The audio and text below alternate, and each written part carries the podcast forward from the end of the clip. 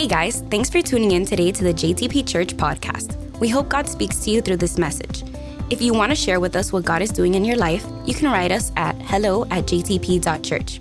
If you would like to partner with us and make a financial gift to our ministry, you can visit us at www.jtp.church to make a donation.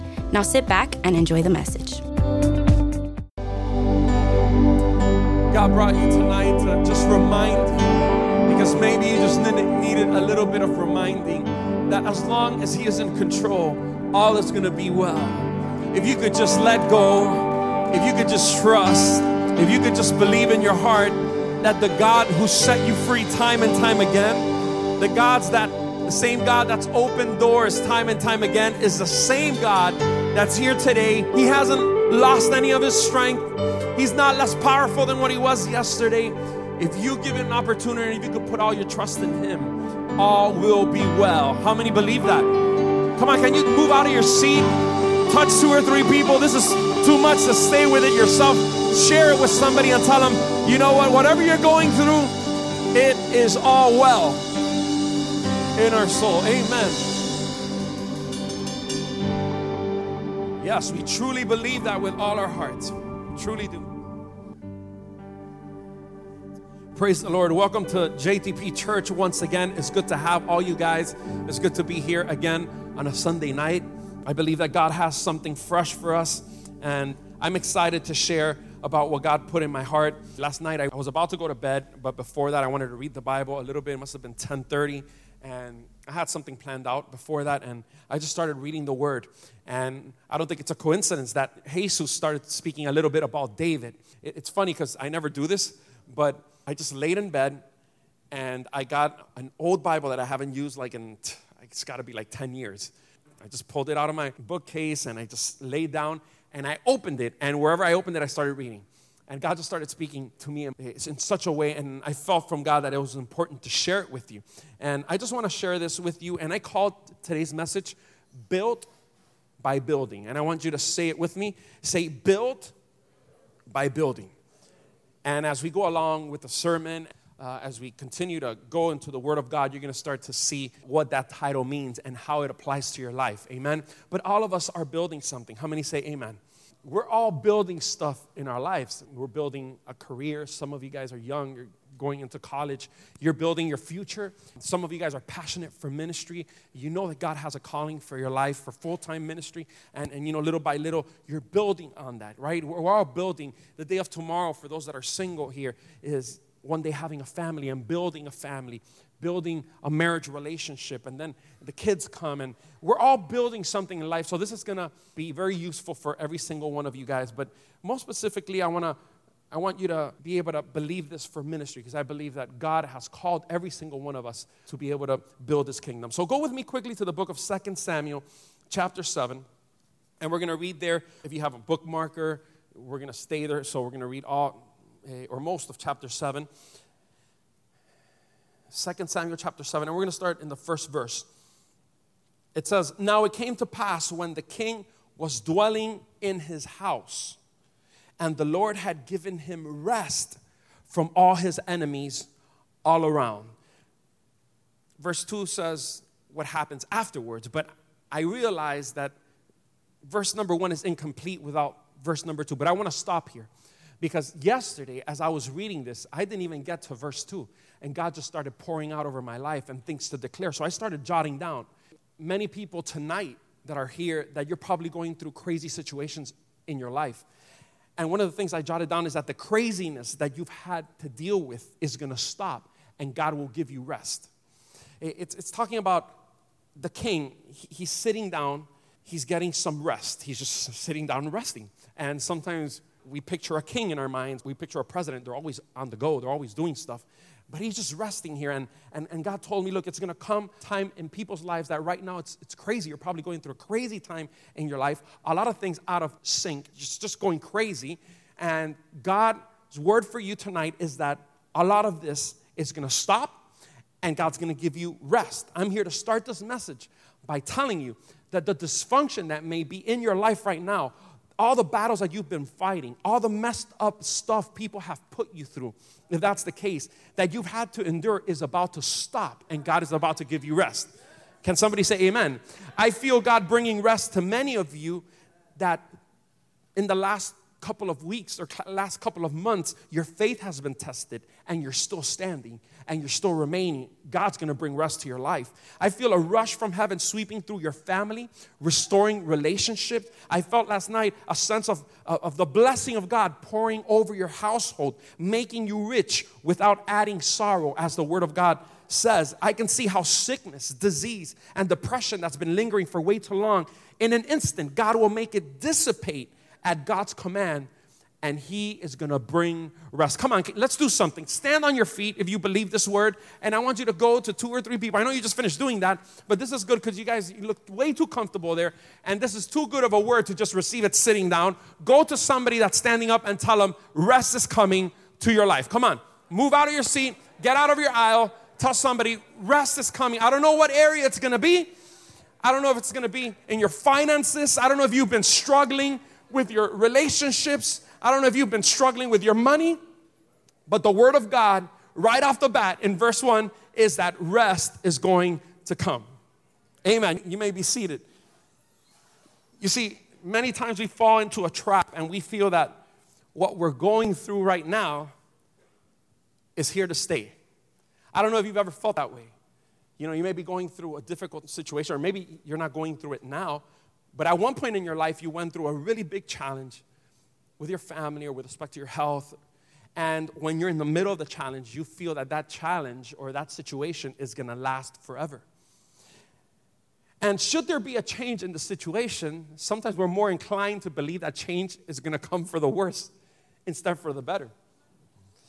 But I'm here to tell you that when God has his hand over you, you better believe that the situation is gonna change and it's never gonna be for the worst. It's gonna be for the better. God is gonna fully restore things that have been severed. He's gonna bring back things that have been lost. He's gonna make you recover things that you've lost along the way or that the enemy have stolen. So get ready because there's an incredible time that God is bringing over his church. I want you to raise your right hand with me. You're gonna declare this with me. Say, before the night is over, God is gonna have restored something in my life. And if you believe that word, seal it with a big amen. Awesome. So, so check this out. We're reading verse number one of chapter seven of Second Samuel. And if that's the first thing that you ever read, like yesterday, yesterday, you know, I, I, went and I opened it, and that's the first thing I read. If you've never had an encounter, if you never knew about King David, and that's the first thing you read, you probably think that he's, he's lazy and he, all he's doing, he's resting. But that's not the case.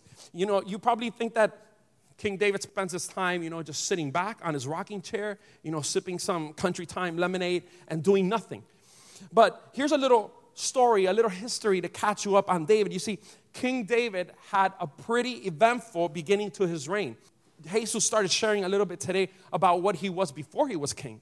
That's a whole story in itself. We don't have time to talk about the whole history of David, but when David was there, the kingdom was divided. There was the tribe of Judah, which was one of the 12 tribes of Israel. They had a kingdom, and then there was the other tribes, which was the rest of the 11 tribes of Israel. So David was first anointed king over Judah, just one tribe, and Saul's son, Saul was the first king of Israel, his son Ishbosheth, if somebody's looking for a name for a child, that would be a good consideration. Ishbosheth, there's a Bosh in that name. Ishbosheth was king over Israel. So for two years, it was crazy. You could read this in 2 Samuel chapter 1 all the way up to chapter 6. There was a whole civil war. There was people stabbing each other in the gut. There was beheading. Heads were flying all over the place. It was just crazy. And finally, at the age of 30 years old, when David turns 30, David is anointed king of all of Israel and Judah, just all the 12 tribes. And the Bible goes on to say, I'm just summing all this up for you just so that you won't have to read all of that. They conquered the Jebusites, they retook Jerusalem. He established his palace in Zion, which was later known as the city of David. He also killed all the Philistines. They brought the ark back to Jerusalem, which represented the presence of God. You see, the Philistines had taken the ark And this was so sacred to the people of Israel. It was where God inhabited. It's like God was no longer with us. But now that David is anointed king, one of the first things that he wanted to do is bring the presence of God. Man, it would be amazing if some people today would stand up and say, you know what? My house needs the presence of God. I need to recover that. I need to start doing something to get the presence of God back into my house. Somebody needs to do it. So David said, Man, I have to do something about it. So they recovered, they defeated the, the Philistines, they recovered the ark, they brought it back. And as you guys remember, David was so happy that the ark of the covenant was back in Israel that he started dancing so hard and twirling around that his clothes fell off. And Michal, which was one of his wives, this was the prized daughter that was given unto David for defeating Goliath. It was one of Saul's daughter. She despised them for dancing before God, and the Bible says that because she despised them, she never was able to have kids. Tell somebody close to you, be careful to criticize God's people. She just opened her mouth and you danced like a fool there before people. It offended God. She wasn't able to have kids for the rest of your life. So check this out. All this drama finally is done. The drama's finally over. Enter chapter 7 of Second Samuel, which we just started reading right now. The king is in his rocker, he's in his home, enjoying the rest that God had given him from his enemies. From everything we just talked about, you could tell that he wasn't a lazy king. He had been through hell and beyond in this short age of his life, you know, running from Saul even before he was king. Saul wanted to kill the guy, he was hiding in caves. And finally, finally, this guy has a time to sit down on his rocker, drink some Arizona iced tea, and just relax. And this is what I love. Verse number two. It says, The king said to Nathan, the prophet, See, now I, I dwell in a house of cedar. Cedar is a very good wood. He's trying to say, I live in this beautiful house. But the ark of God dwells inside tent curtains. And then Nathan said to the king, Go, do all that is in your heart, for the Lord is with you. Now, let me share a little bit about you, what the Lord ministered to me last night. It amazed me that after all David went through, all the hell that he's been through to get to where he is now, all the battles he fought, while he is sitting down on his rocking chair, sipping on some lemonade, he still has God's house in mind. You know, ministry can sometimes be really draining. For those that have served, for those that preach, it's not just the physical aspect of it, it's the spiritual aspect. You see, I have to drink up in order to come and give to you guys so you guys could drink up of the Spirit. If I don't drink up, I have nothing to give but words.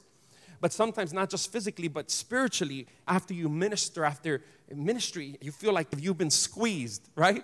And you got nothing left. It could be really draining. And if you don't replenish your strength and take your problems plus the problems of all the people that you've been counseling or that people have been sharing with you and lay them at the feet of Christ, you can easily become a martyr before your time.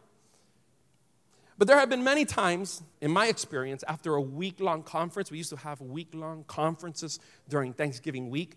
For those that remember Conquista, it was Monday through Sunday, day and night, week long conferences, or just very intense ministry activities that you get home and I sit down in my sectional and I tell Carly, I don't want to see people.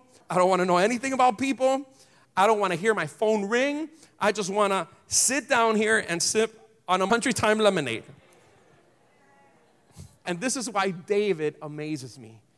Because David, man, this guy, he finally, finally, finally, at the age of 30, gets a chance to sit down after all he's done, after all he's conquered, and can get his mind off the house of God. He's like, I'm sitting here in my palace. Well deserved, am I right? He deserved to sit there, man. You want to take a month vacation? You want to take a sabbatical? Take a sabbatical, take a year off. You've done amazing. You've united the kingdom. You defeated Goliath. You've done this, the Philistines. You brought the ark.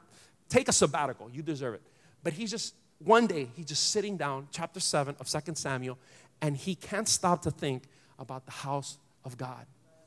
I've heard some people complain that they serve too much.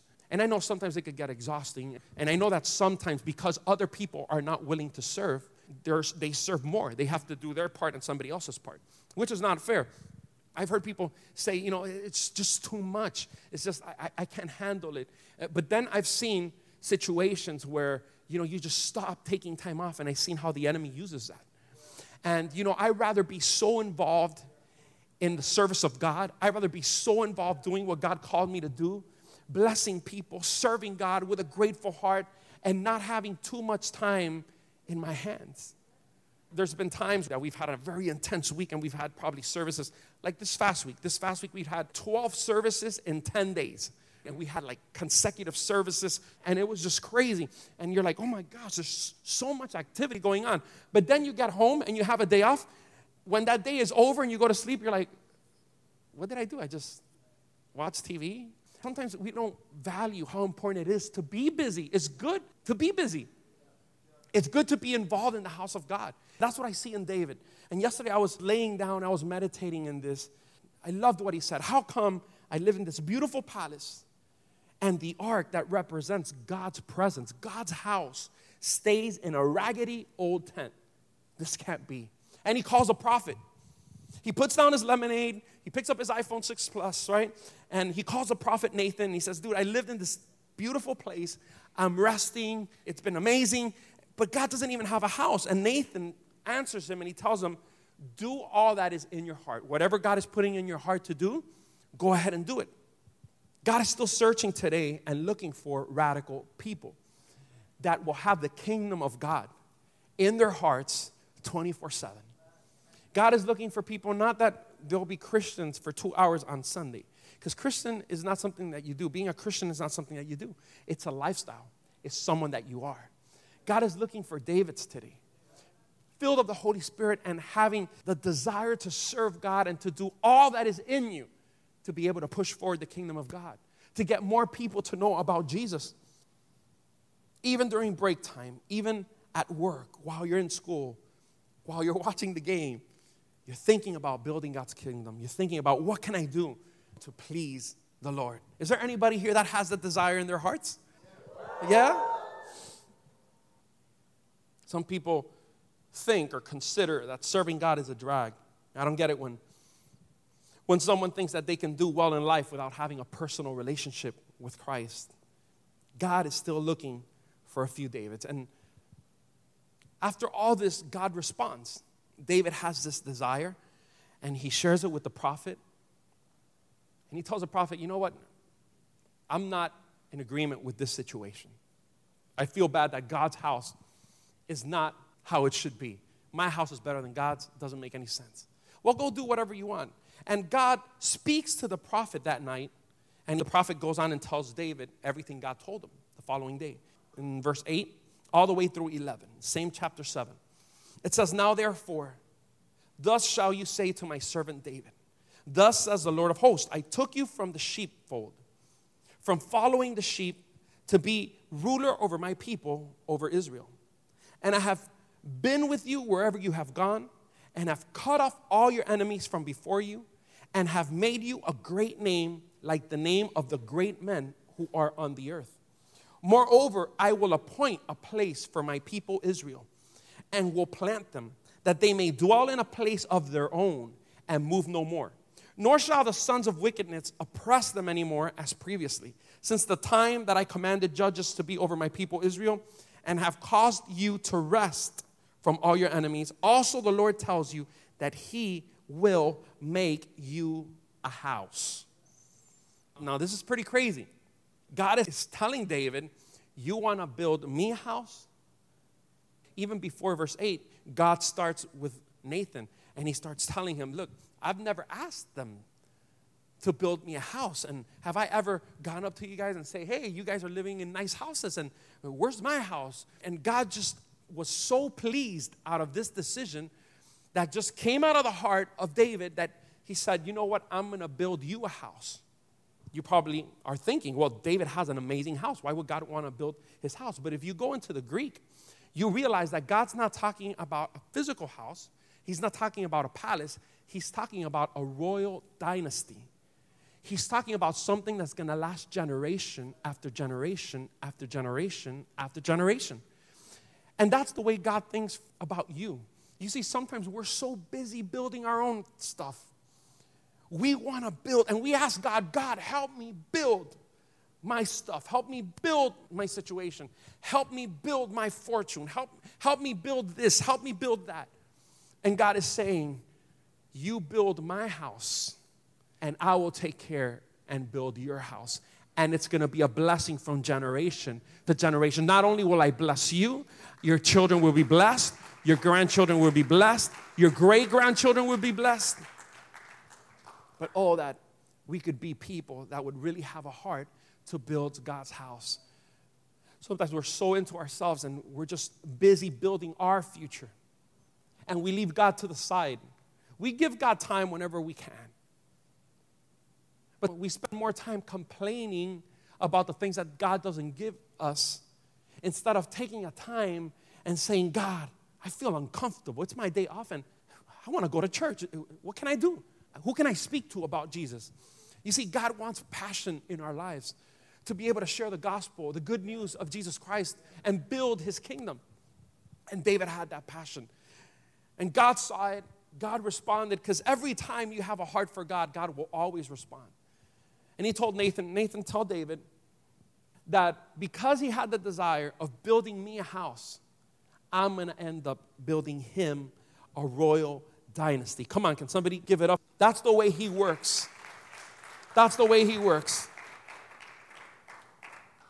God was so pleased with David's heart that he chose him to continue the dynasty that concluded with the coming of Jesus. You see that David is part of the lineage. All this promise was fulfilled. You know, David had a son called Solomon. We'll read it now in just a bit. Solomon had a son, and out of the lineage of David was birthed Jesus, the Savior of the world. Isn't that amazing? Just because one man said, I'm resting, but I feel so uncomfortable.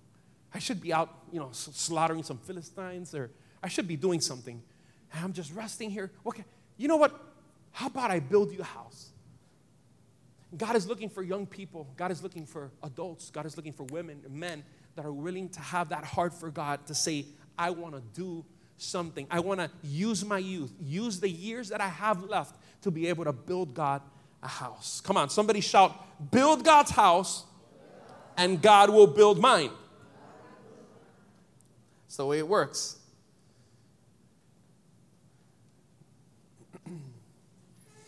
God continued on and said, When your days are fulfilled, verse number 12, and you rest with your fathers, in other words, when you will be no longer here. And you know, sometimes when, when we think about God, we, we're just so selfish and we think about ourselves. But God is a generational God. He thinks about your children, He thinks about 20 generations down the road. We can't think that far. We're not God, but God thinks and God is telling him everything that's going to happen. Pay attention to what we're going to read. He's telling him about everything that he's planned to do for generations. When your days are fulfilled, in other words, when you're already old and you're buried and you're resting with your fathers, I will set up your seed after you, who will come from your body, and I will establish his kingdom. He shall build a house for my name, and I will establish the throne of his kingdom forever. I will be his father, and he shall be my son. If he commits iniquity, I will chasten him with the rod of men and with the blows of the sons of men.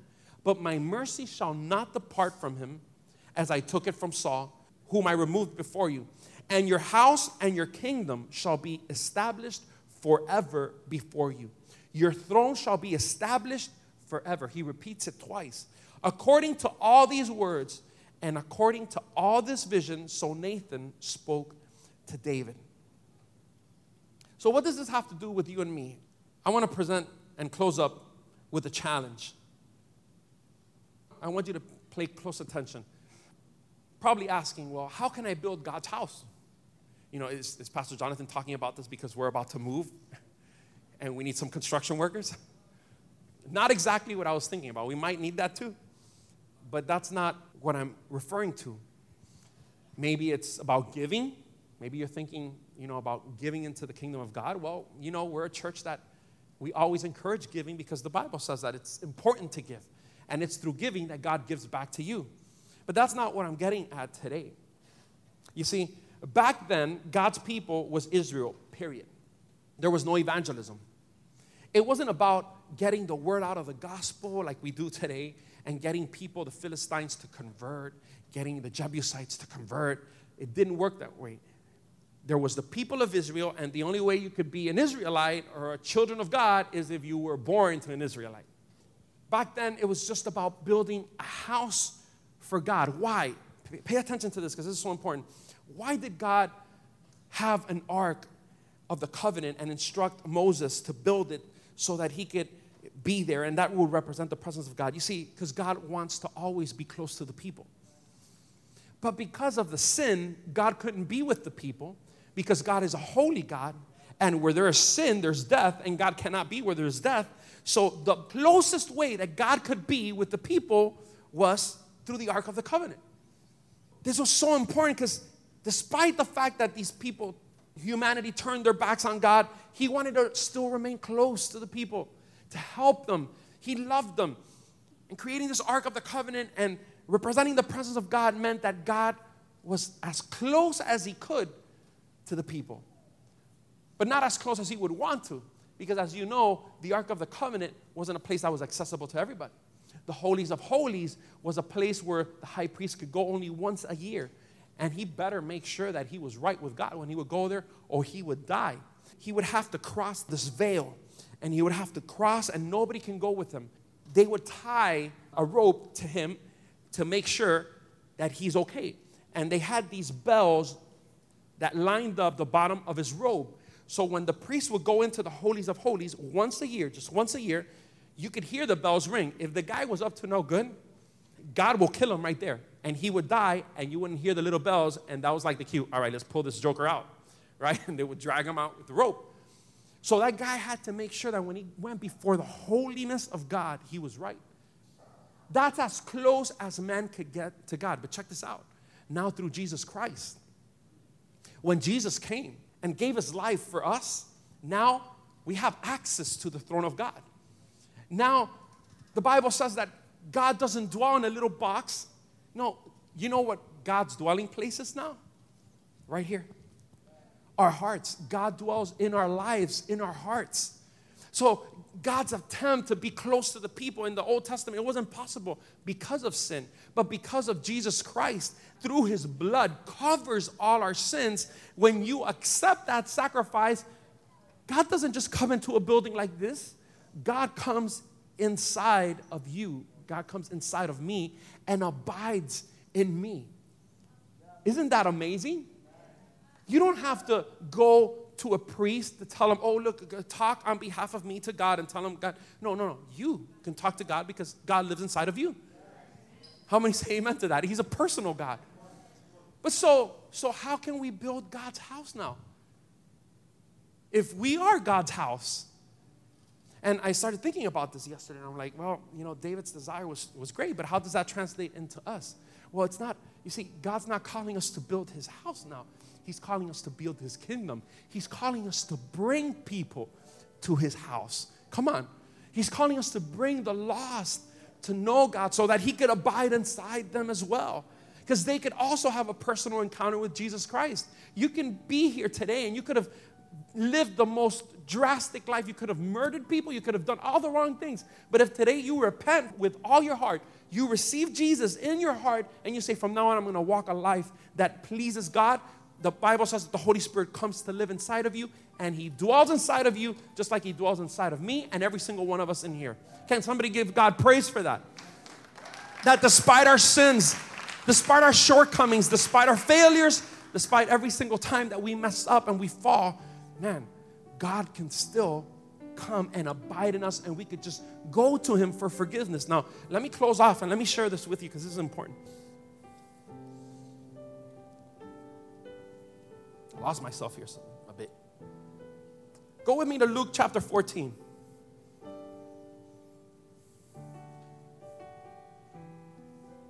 God is still searching for people that even while they're sleeping, they're thinking about talking to others about Jesus Christ. We need more of this.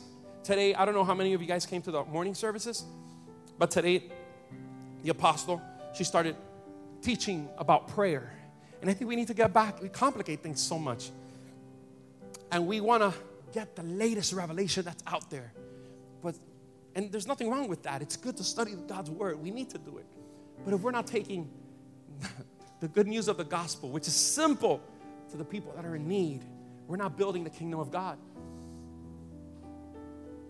I've had nights where I've woke up and I was dreaming that, I don't know, it's from, from counseling or from ministry, but I have dreams that I'm giving counseling to people. And I wake up and I'm giving people word. Look at Luke 14, verse 21 and 23, talking about, you know, building God's kingdom and building God's house. Then the master of the house said to his servant, Go out quickly. Everybody say quickly. Tell the person next to you, you can't delay. Go out quickly. And where did he send them out? He said, Into the streets. Everybody say, Into the streets. And into the lanes of the city and bring in here the poor, bring here the maimed, bring here the lame, bring here the blind. In other words, bring here all the needy. And let me tell you something if you don't have Jesus in your heart, one way or another, you're needy. One way or another, you don't have salvation. You need, you need the grace of God.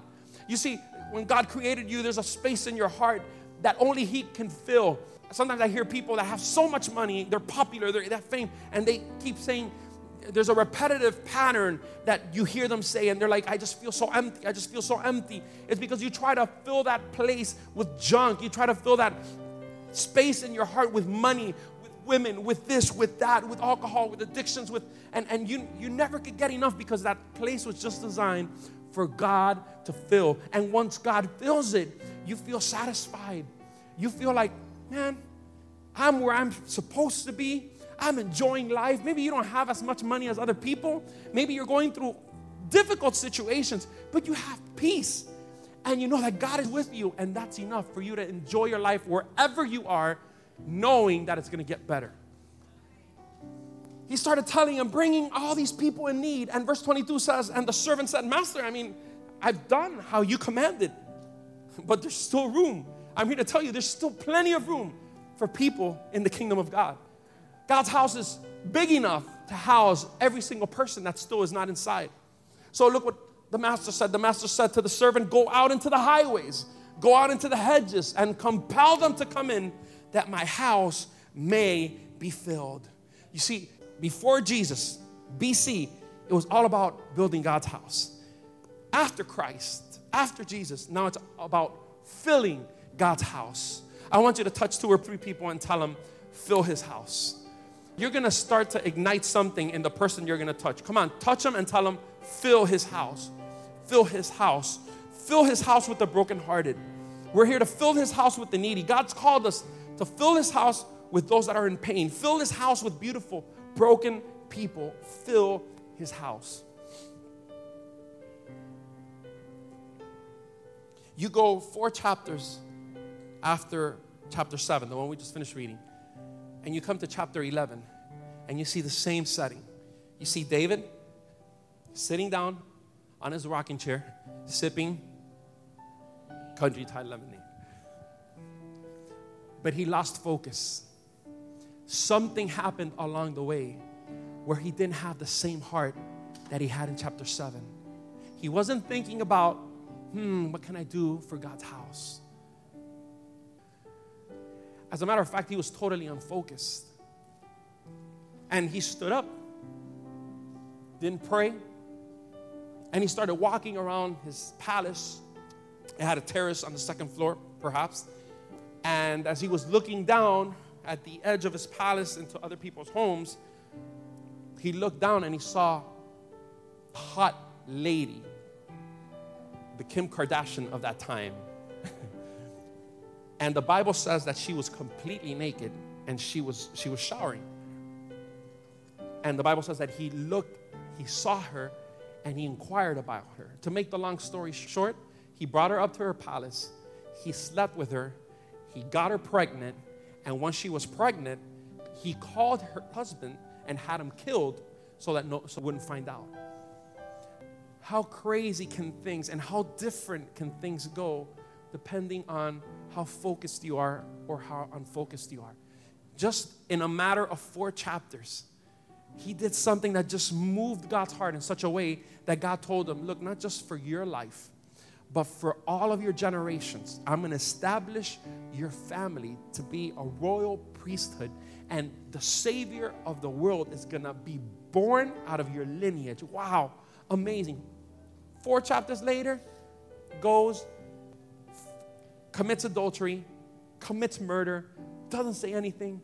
We're living times where we need to be focused about what we're doing, and we're living times where God is requiring more. Come on, everybody say, God is requiring more of me. God doesn't want a piece of you. He's too good for you to give him just 25% of your life or two hours on a Sunday. God requires everything you are. He doesn't expect you to be perfect. He doesn't expect you to have it all together in a matter of seconds. He doesn't expect if you're living a life that's not pleasing to Him to just change your life around from one day to the other. Some things take time, but He does desire for people to give Him all His heart so God could help you in the process and so that God's mindset could be transferred over to you so you could be focused about what God called you to do. Because let me tell you something it's not about you building your empire, it's not about you building your house, it's not about you building your career. It's about you building the kingdom of God. And if you build the kingdom of God, God will make sure for generations and generations that He'll build your family. Can we give it up for Jesus? Stand on your feet.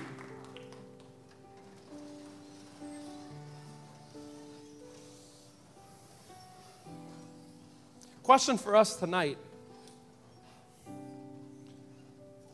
What do you think about when you're sitting down doing nothing? and you're on your rocking chair or you're on your sectional sofa? What, what do you think about? Because those thoughts that go through your mind when you're planning and when if God is not the greatest part of those, I can tell you right now that there's room for improvement and you have to refocus. What has got you in focus? I believe that like we said at the beginning of the service, God is here to restore all that He promised you because He has a desire to build your house. God wants to bless you, God wants to restore things. God wants to break every curse that was passed down from generation to generation to your family and for you to start living the blessing of God in your life in your family now and to pass it on to all the people that are going to come after you your children and the children. I know some of you guys don't even have a girlfriend, some of you guys are single. Well, God thinks a lot further than you. And when God sees you, He's already, he's already planning about your seventh generation, your eighth generation. He wants to build your house. But I want to confront you with a question today, and that question is first, are you willing to take the first step to refocus and build His. Are you willing to take your focus away from you and put your focus on building God's house, on filling God's house, on taking the gospel to other people? Close your eyes there where you are.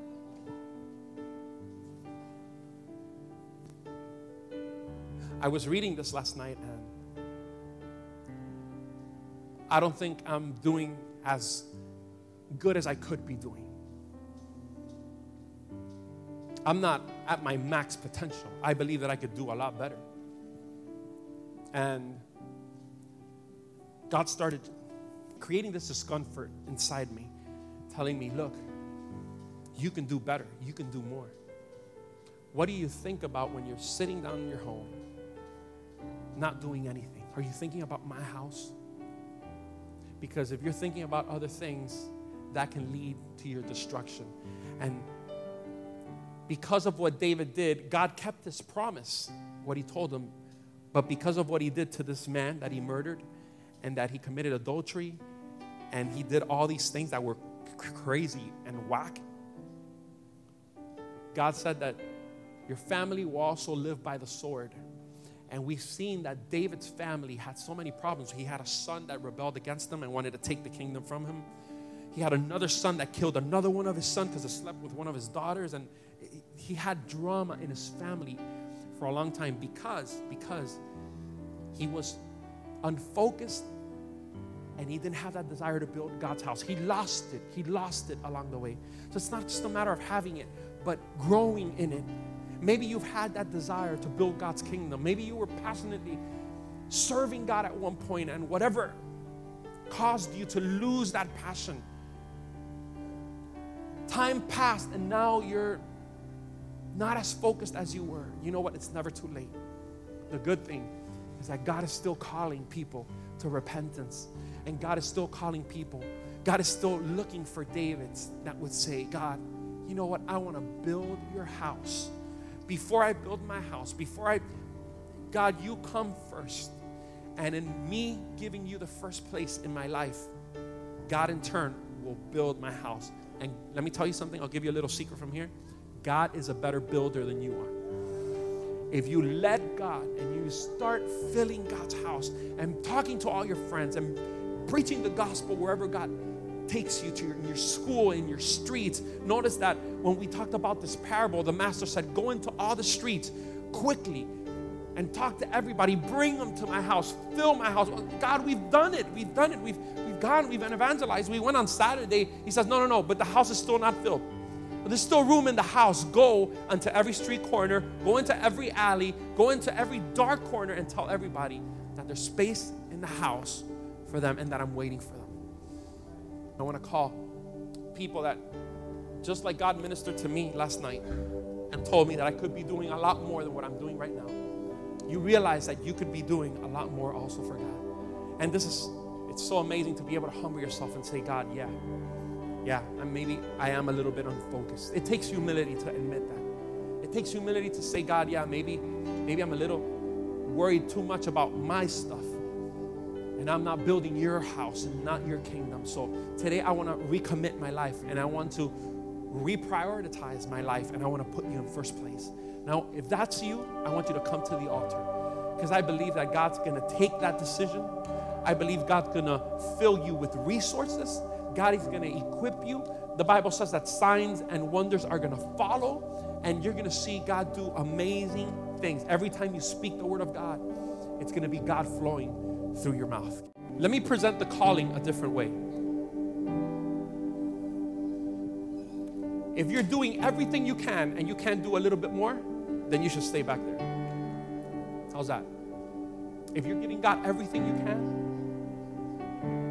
and even in the times where you, you sit down, the little time that you have rest, like David, you're thinking about building God's kingdom, building God's kingdom. You talk to everybody you see about Jesus Christ, then you should stay back there.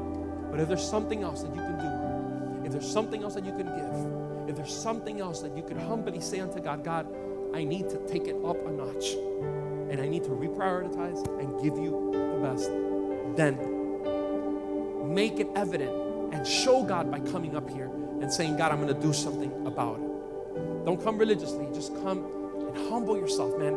Humility is a good thing, it's not a bad thing. You don't lose anything about humbling yourself. On the contrary, you gain the whole world. Because the Bible says that if you humble yourself, God will exalt you. And God wants to exalt people today. God wants to build your house. Man, I got so many amens at the beginning of the service when I started saying that God's gonna give you rest, right? Ooh, you guys were on fire at the beginning. Yeah, God's gonna give me rest from all the craziness, all the evil people in my life that are you know, lifted up against me, all the situations that I've been battling. God's gonna give me rest. Yeah. Build God's kingdom first, and God will give you rest.